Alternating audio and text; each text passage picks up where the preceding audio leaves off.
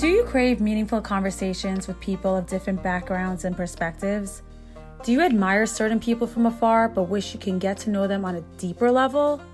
Thankfully, we live in an incredible age where long form conversation allows us to connect with those who inspire us beyond the often manufactured sound bites, small talk, and social media posts we are bombarded with on a daily basis. This is a podcast that seeks to provide you our listeners with refreshing content from a variety of inspiring guests, a place where we can truly hear their stories. I'm Karen Corin, and welcome to Soul Sessions with KK.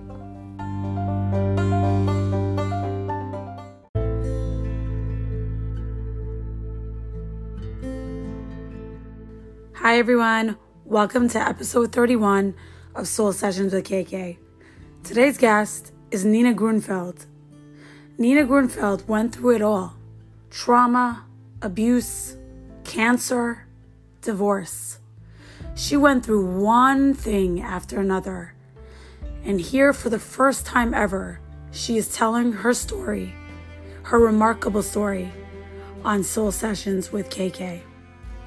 Not only do we speak about the pain and the challenges that Nina went through, but we talk about strength and what it means to be a strong person. Nina Gruenfeld is a dual survivor of Hodgkin lymphoma and domestic violence. She uses her survivorship to raise awareness and advocate for each cause respectively. She is passionate about living her best life gratefully each day and helping those going through similar experiences. This show is about hope, resiliency, and perseverance.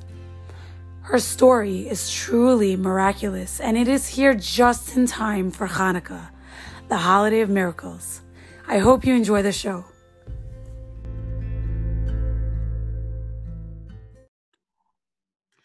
Hello, everybody. Welcome to another episode of Soul Sessions with KK. I have Nina Gruenfeld on the show here today, and she will be sharing her remarkable story for the first time ever. Nina, it is an honor to have you on my show and for you to share your story with our listeners. Thank you for being here. Thank you so much for having me. As you know, this means a lot to me. So, really, I cannot thank you enough, and what you do is amazing it means a lot to me and I, I know we've exchanged some words today and i heard a little bit of your story and i'm looking forward to people hearing what you have to say about certain topics. Um, but let's just go right in. Tell us a little bit about yourself who you are. Who is nina gruenfeld? Nina gruenfeld is a 29 year old female that's living her best life after having gone through a lot of trauma um, within a short amount of time. I try not to let my traumas define me, but rather use them as a way to motivate me for living my best life while giving back to certain causes or just people that could relate to the things that I've gone through and that have been there for me through my experiences. I know we connected on Instagram, Nina, and I always knew your name. Like we would comment on each other's posts. You would like some of my mm-hmm. stuff, and like I found you to be very interesting. And I mm-hmm. remember when I posted my episode on domestic violence, and I had it with Shalom Task Force. I remember you said that it resonated with you, and you shared a little bit about why. And can you just tell the audience can you share with the audience a little bit about your story with domestic violence? Sure. Um, recently, I kind of view myself as a dual survivor.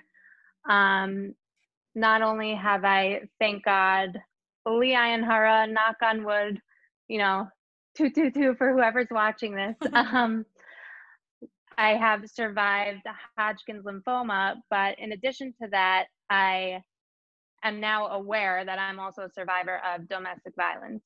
Um, it took a lot of learning and self awareness um, in order to come to this realization.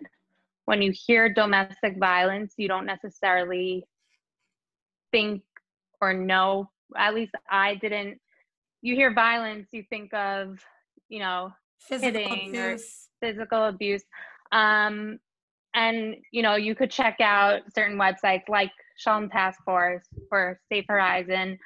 There's so much information out there um, and i'm not going to go through each type of abuse but domestic violence really is a big umbrella for several types of abuse. And um, i unfortunately experienced that and i survived it and thank god i'm thriving now um, but i think there's a lot that needs to be further discussed globally, communally, um, in order to raise awareness and in order to unite survivors or people going through it.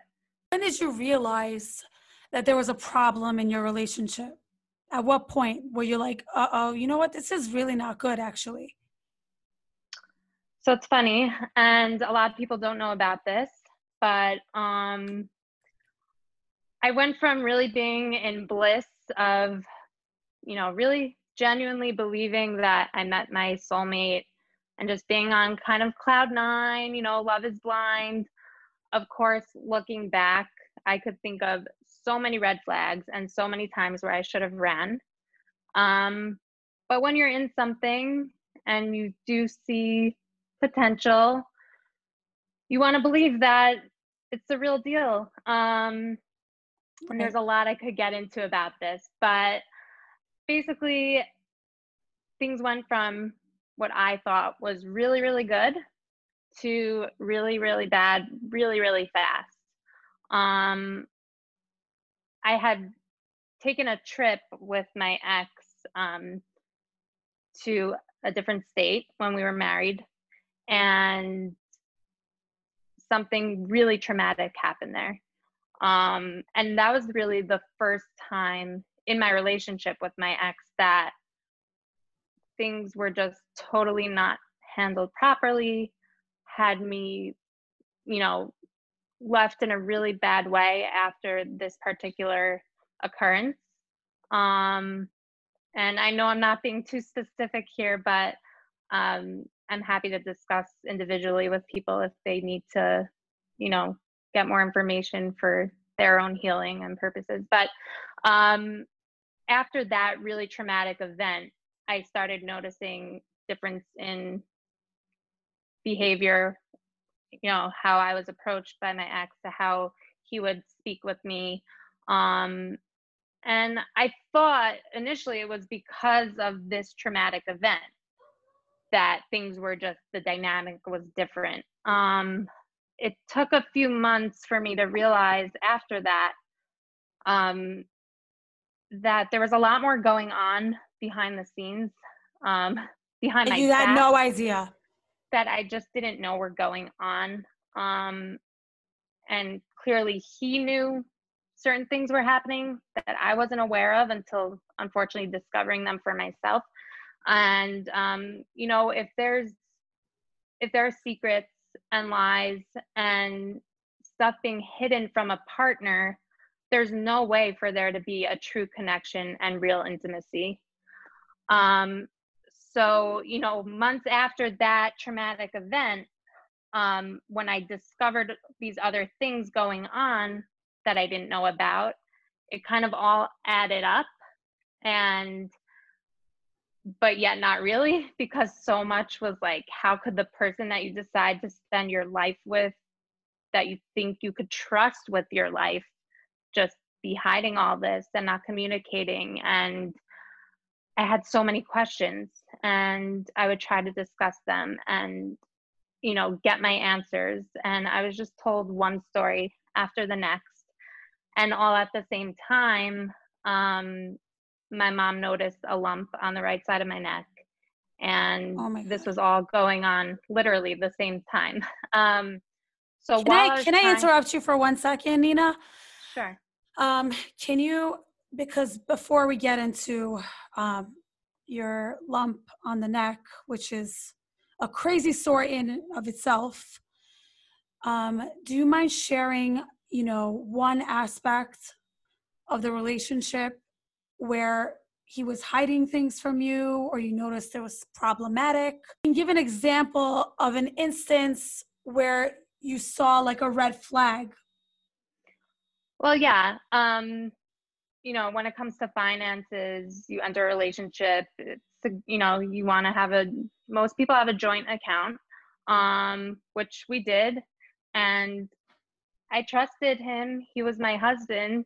Um, so you know, I would say two months after we got married, I didn't even remember the password to the account anymore or anything.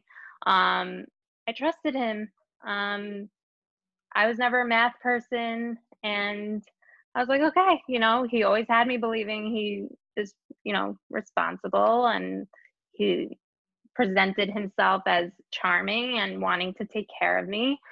So that was that. I, though, had a personal account with some stuff from when I was single, you know, and that I knew the password to. I had it for years.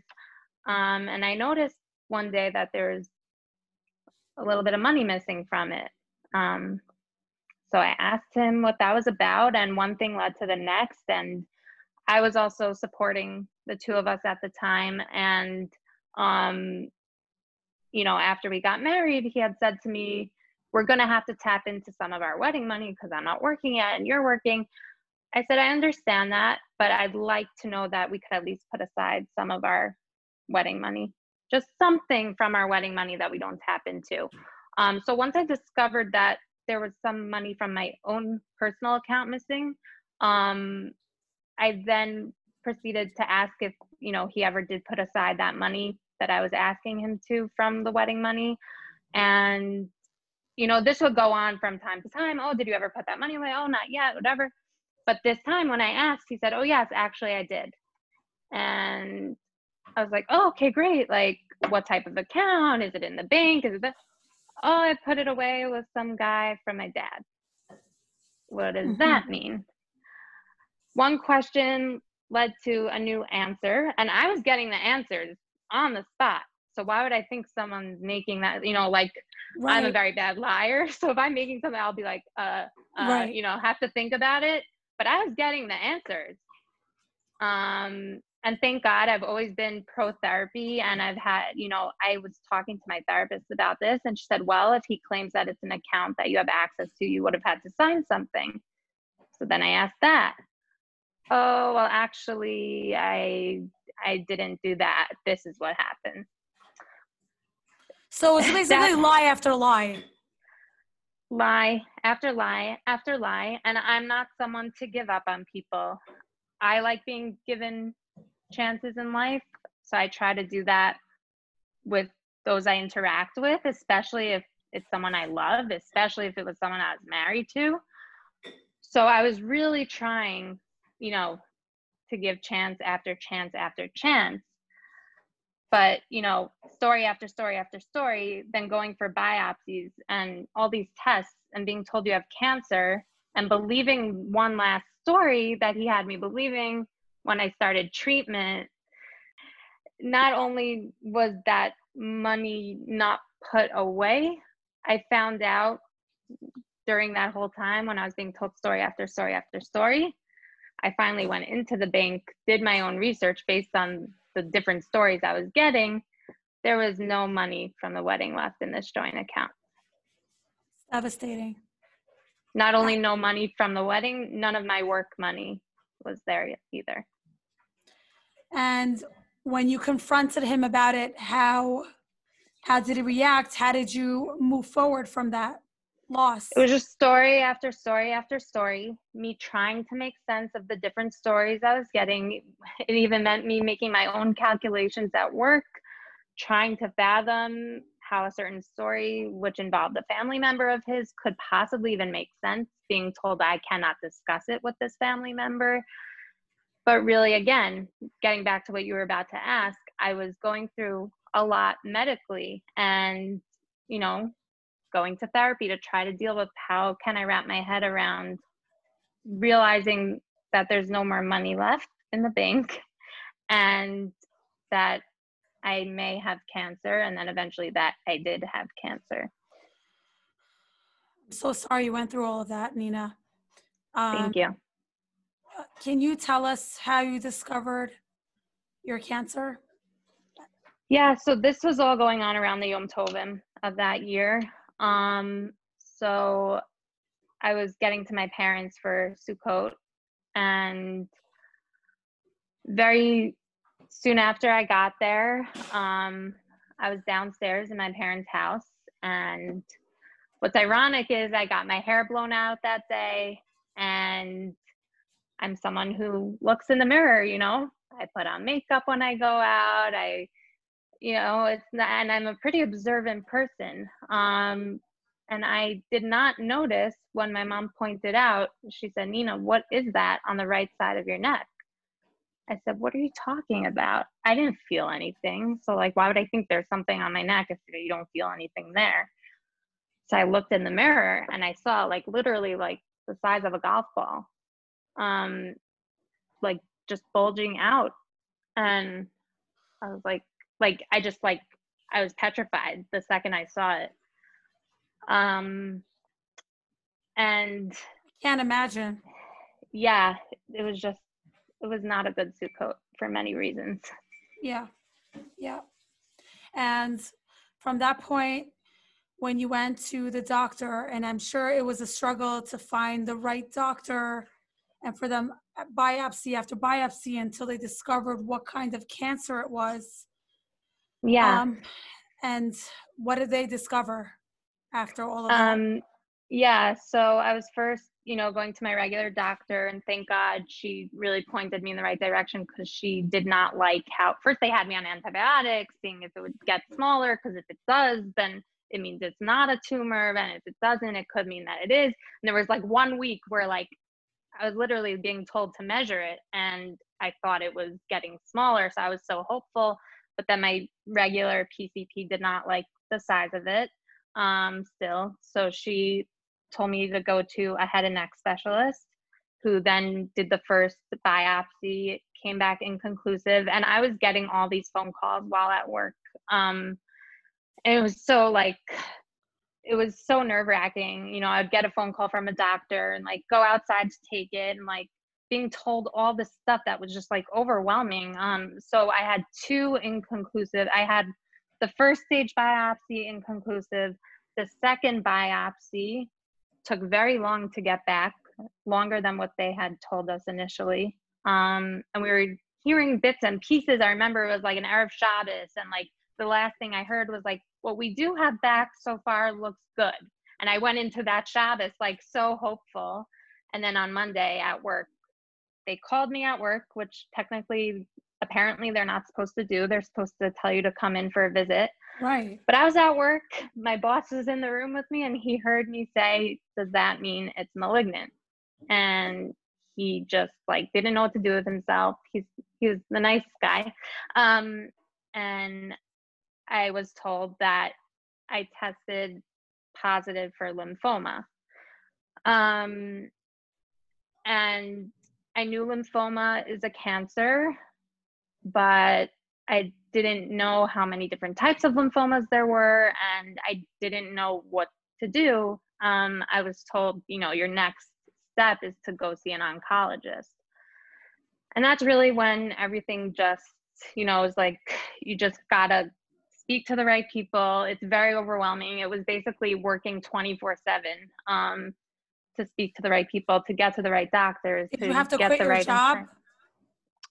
Yeah, I mean, yeah, I did stop working then. Um, How did you support and, yourself when your ex took all of the money from the bank and your bank yeah. account? You didn't have a job and you had all these bills, cancer bills. Who was supporting you? How did you how did you get by?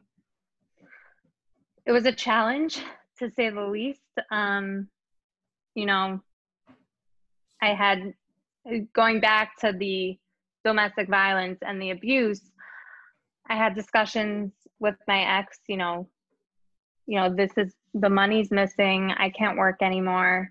Um, maybe it's time to do something. He was a medical student, um, but for certain reasons, and I mean, I could say them, but I won't because I'm I'm proud of who I am as a person. Um, he didn't have much going on. He was home, um, and I suggested it's time for him to. I offered him my job. He didn't want it. My sister actually flew in from California to help out, and she did my job for me while I was going through everything.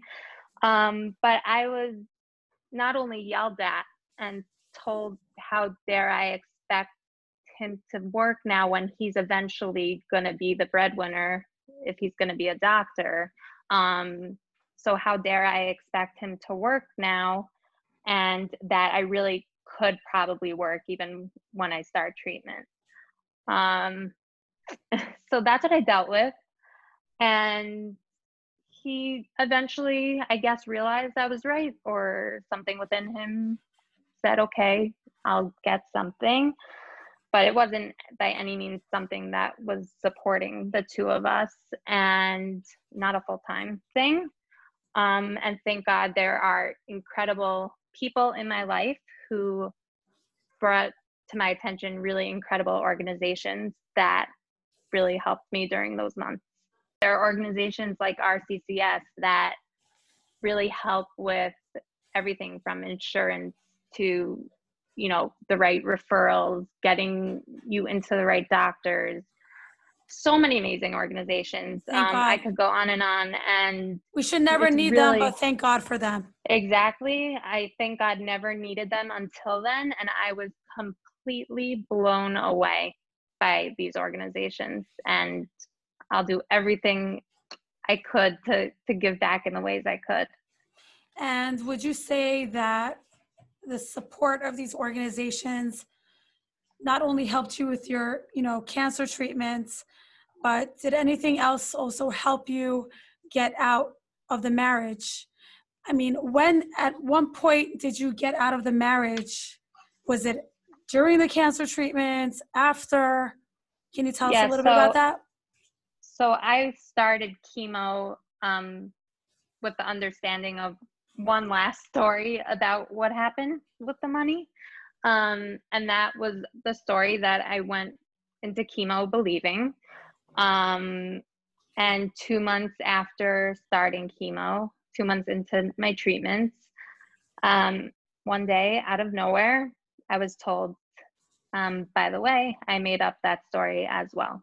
Literally, those words, I made that up as well. Um, my jaw dropped open. I just, I'm like shaking, even like reliving it. Um, I was probably shaking then too.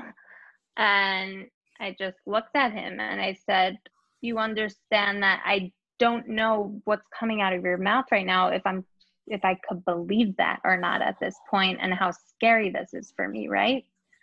And he said, Yeah, I understand that.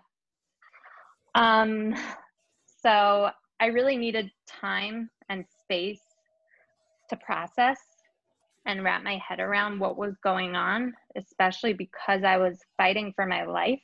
Um, and I'm wondering, Nina, that if you didn't have the cancer, I'm wondering if you wouldn't have left the marriage.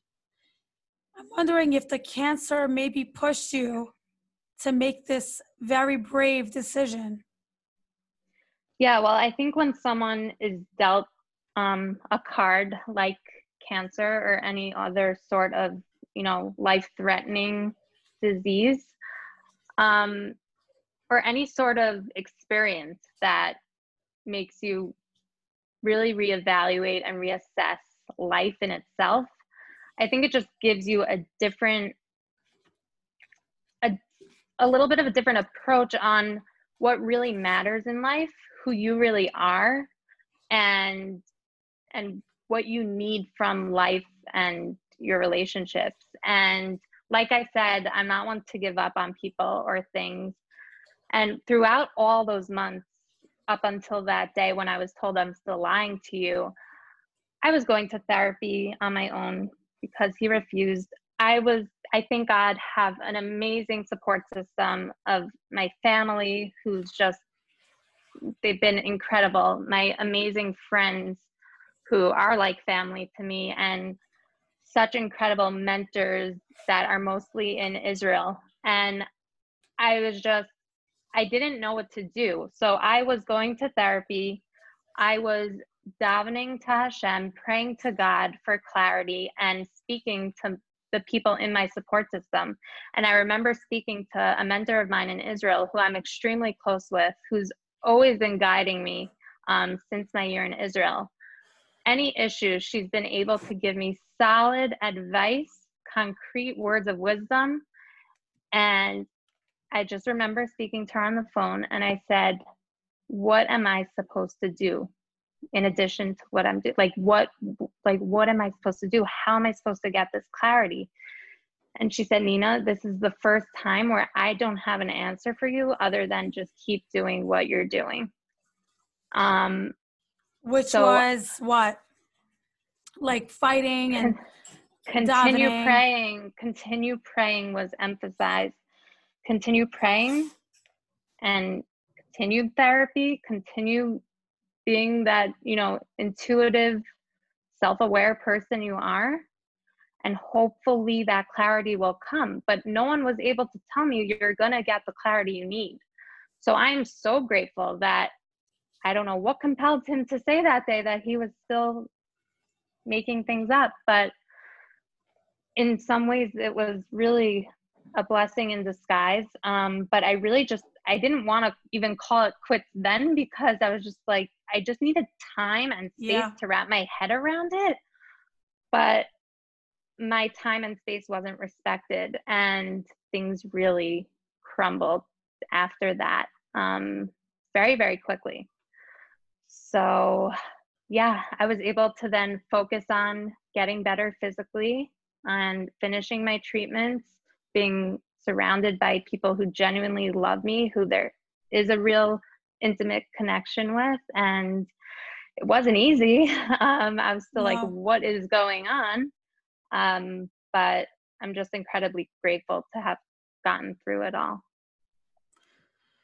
Your words are very touching and they're inspiring me because, you know, these days I feel like everybody has some sort of trauma especially from this pandemic. Yes. And after listening to what you went through, not to take away from anybody's traumas today, but it just really puts things into perspective that, like, you know, you were able to go through hell and back. And with trust in God and therapy and support systems, you were able to fight through it and continue to this day. It's not like you're amazing today, that's it, no problems. But you're showing us the will to continue going. And I really respect that about you. Thank um, you.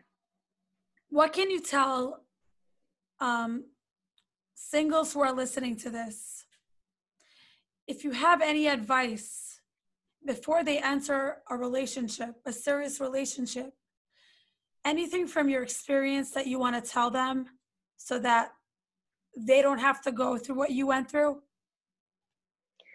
It's very tricky. I think about this often, and you know, I'm in touch with other divorced individuals and other people that have gone through similar traumas.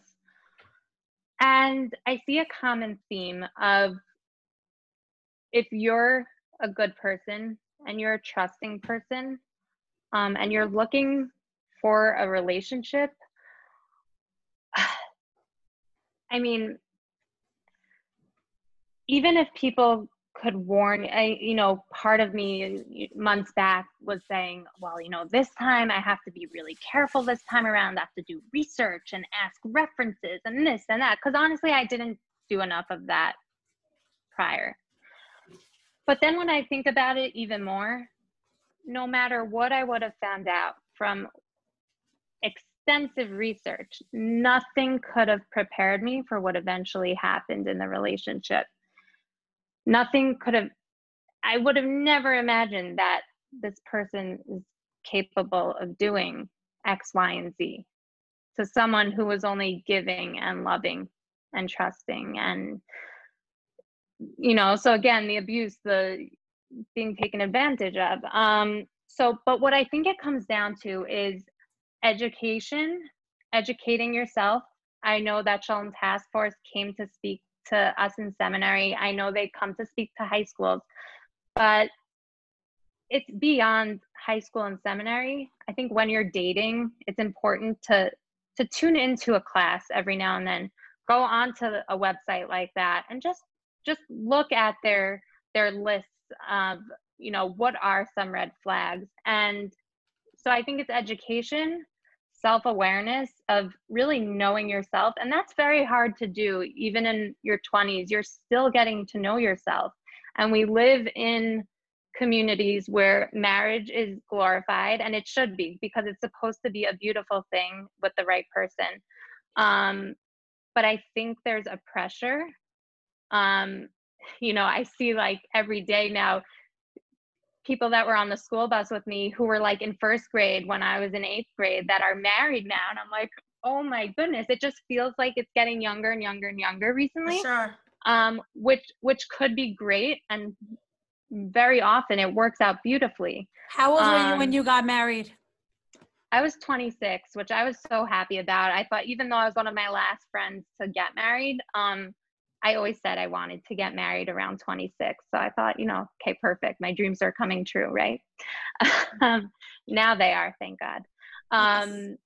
So, yeah, so I think it's about, you know, that self awareness. Um, but, you know, sometimes things are just going to happen in life and you don't always know why.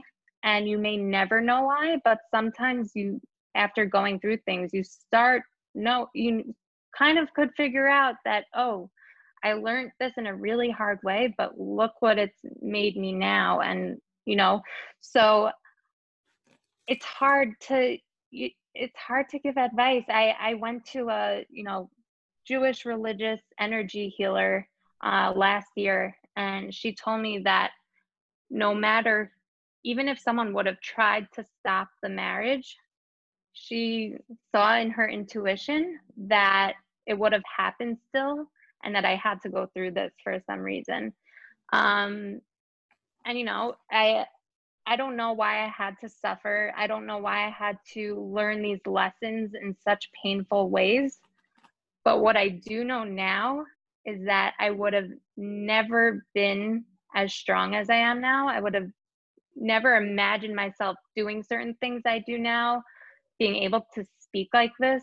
I, it's just, it's totally transformed me for the better.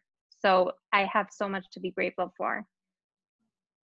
Why do you think some people get weaker from their traumatic experiences? And some people, like you, take those experiences and actually thrive and they become better and greater people.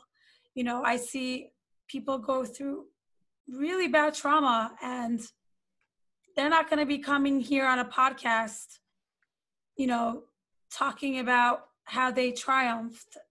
Instead they're they're broken they're turning to addiction or you know they're just depressed.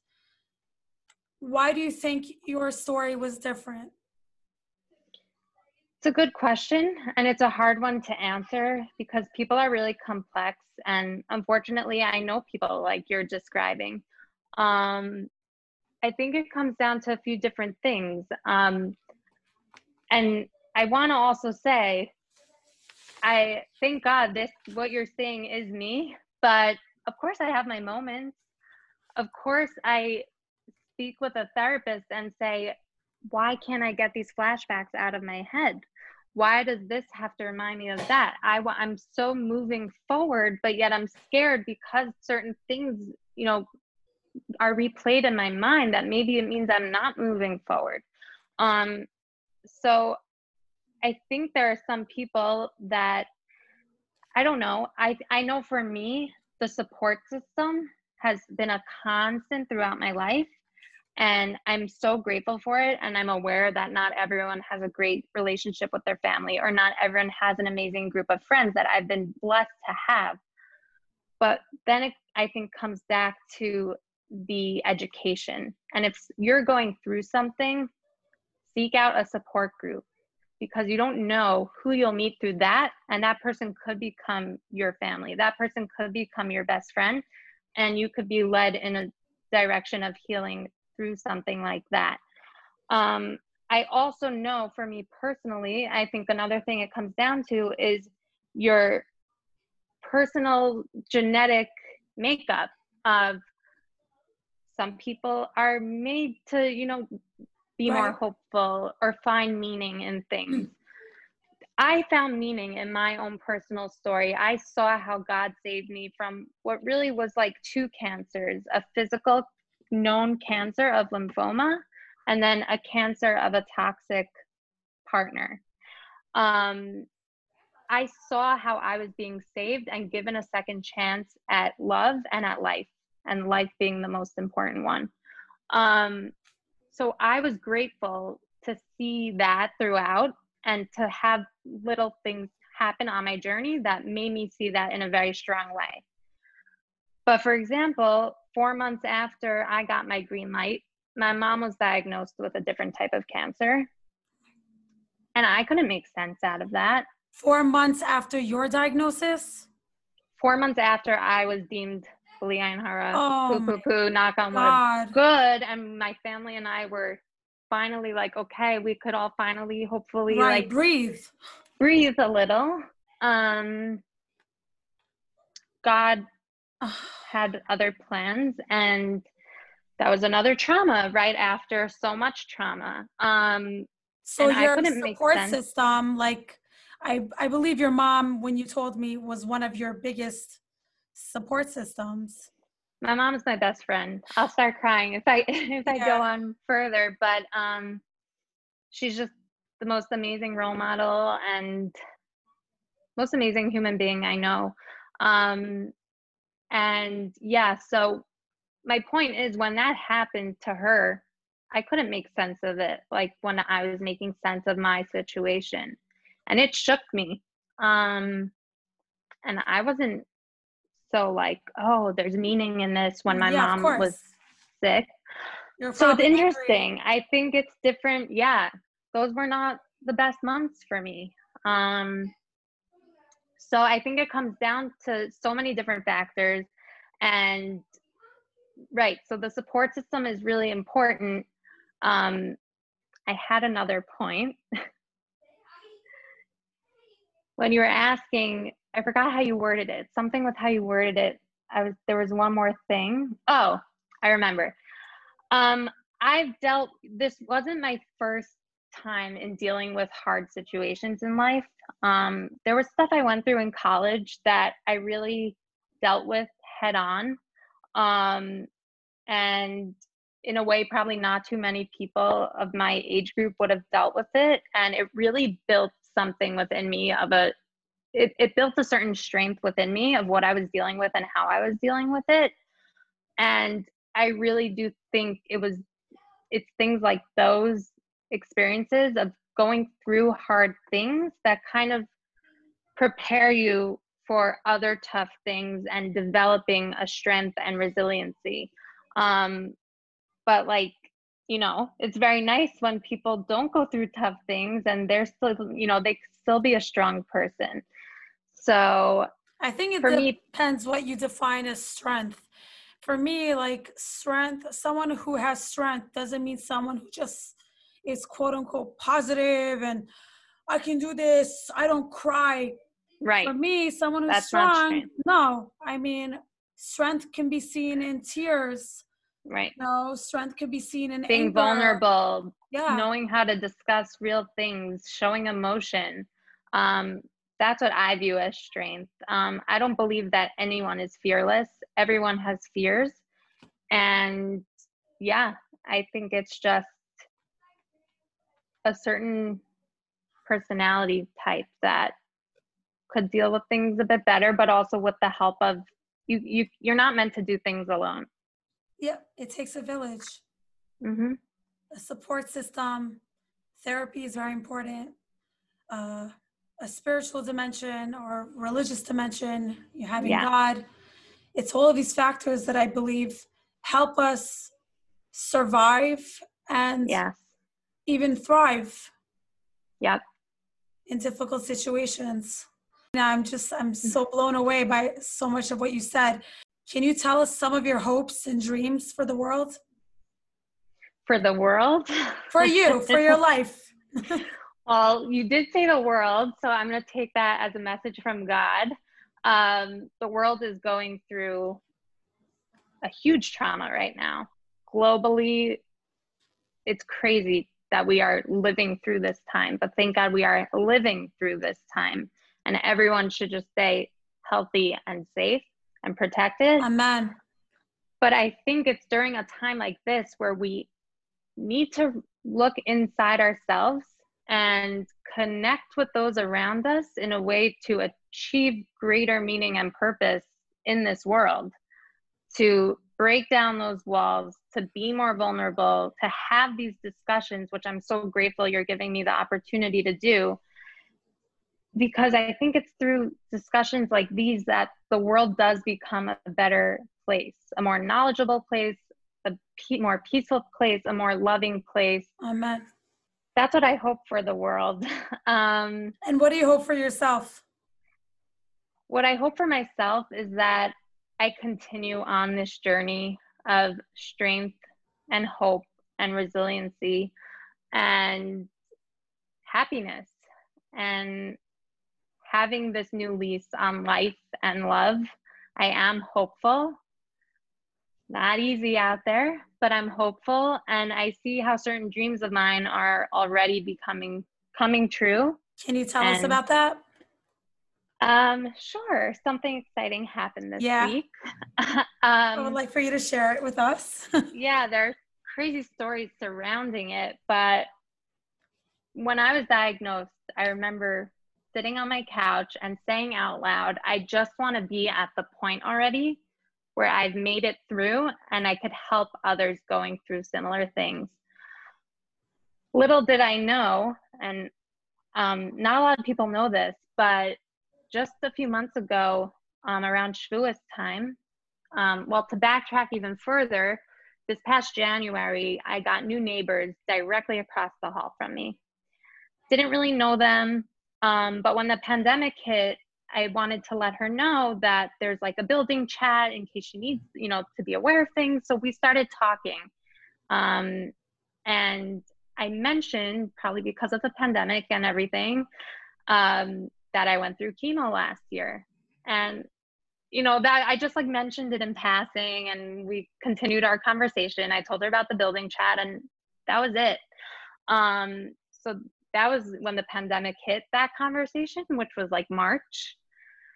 A few months later, um Shavuos time, I get a WhatsApp from this neighbor of mine who I had never spoken to aside for that one conversation. Um, and she said, I recall you mentioning that you went through chemo. Do you mind me asking what type of cancer you had?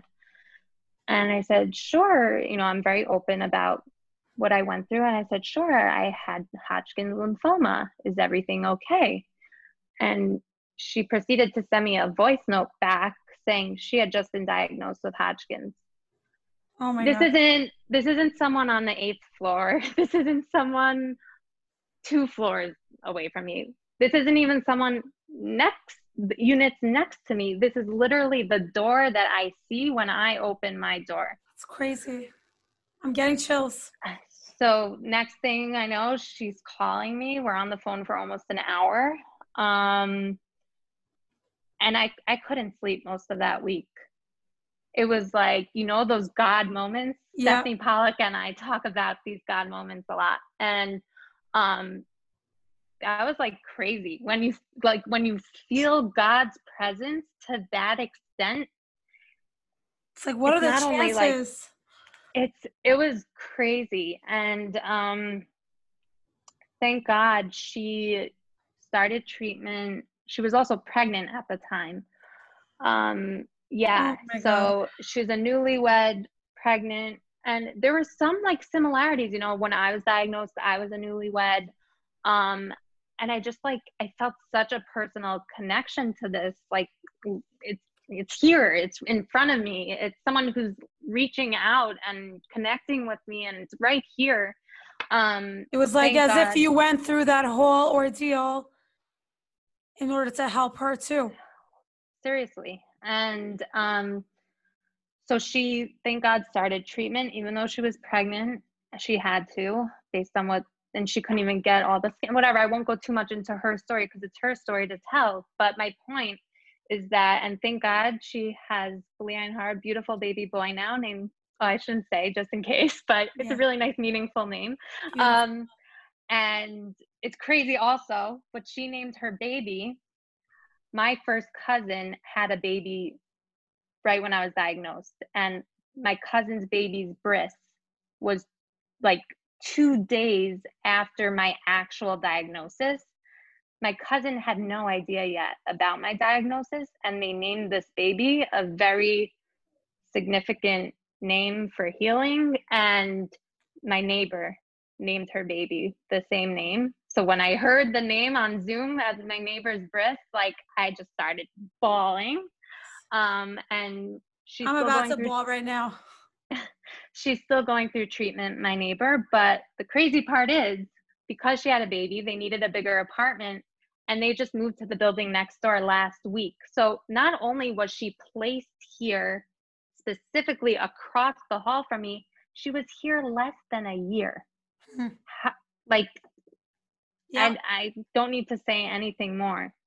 She was here, she had to be here for a specific reason, and she's now there. Um, so things like that are really cool and kind of like amazing. Um, but I've I've always been one to connect with people and I always say I'd love to be a therapist. Um, and maybe one day I will be, but I I always love connecting with others, especially with things that we could bond over. Um, and I've been saying I, I want to do something meaningful in life, especially after all I've been through. And um, so, thank God, I'm actually going to be working now for an incredible organization, which I mentioned earlier, called RCCS. Um, I'm going to be a care manager for them and starting starting to live my dreams. So I. I hope it continues like that. Bezrat Hashem, you should be helping and guiding people who are unfortunately experiencing this, but you were placed in this position. You know, throughout your whole story, I just see God's hand through every moment of your life.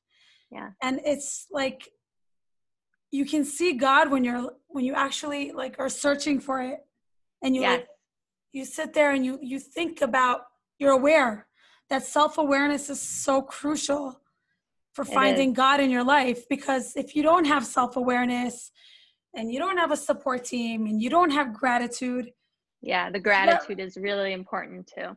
yeah, it's and very the self care, difficult. the self care, just everything. You need to just sometimes push yourself, but just know yourself, do what you need to do, and yeah, what you're saying is really true. Nina, thank you so much for sharing your story. I mean, I know there's so much more depth, but you think you really spoke about the very important points that people need to hear about your story. Where can people find you if they want to connect with you or they want to, you know, ask you a question or anything? Sure. I really hope that if anyone's listening to this, that any part of my story resonates with them, they should really feel comfortable to reach out to me. Um, you know, I'll post little things here and there on my Instagram stories, and I have been blown away by people in my life that I've known for years that they'll just say something small, but it, it shows me that they're going through something similar or that resonated with them, or they'll or they will verbalize and say, I really needed to hear this today, or they'll want to connect with me on a certain matter and subject. And that's just like the connection you and I were talking about, what needs to be happening in the world for the world to become a better place. So please reach out if any part of my story resonated with you. Um, you could, I guess, find me on Instagram. Um, my Instagram handle is Nina, N I N A B B E Y, Nina Abby, but there's only one A. So at Nina Abby. And um, feel free to email me as well. My email address is my first name, Nina, N I N A, dot my last name, Gruenfeld, G R U E N F E L D, at gmail.com. Wonderful. So, everyone, you're listening to this story.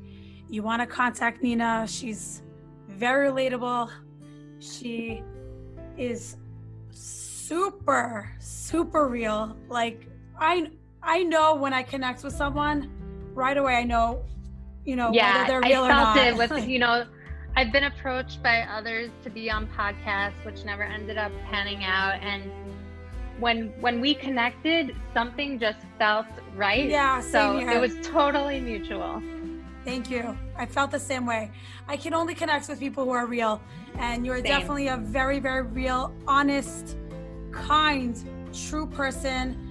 And I want to thank you for sharing your story, your truth, and your message. You have a tafkid, you have a purpose, and Hashem should give you lots of hatzlacha, success, I mean, in all that you do thank for you so much. for the world, and Bezrat Hashem, all your dreams and hopes should come true, become a reality. I mean, really, no words could thank you enough for this opportunity. And all the same back to you. And really, I have so much hakarat hatov to God, my family, my friends, and everyone who's helped me on my journey. Thank you so much, Nina. Thank you.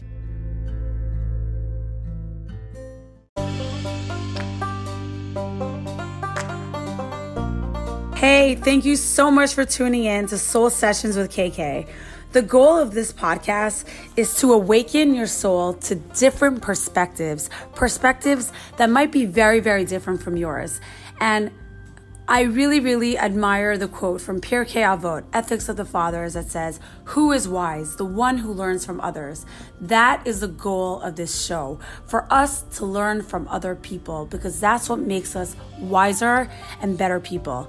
Anyway, it would mean the world to me if you can leave a review on my podcast. And also, if you want to learn more about what I do, you can check out my Instagram page at coach.kk. See you later.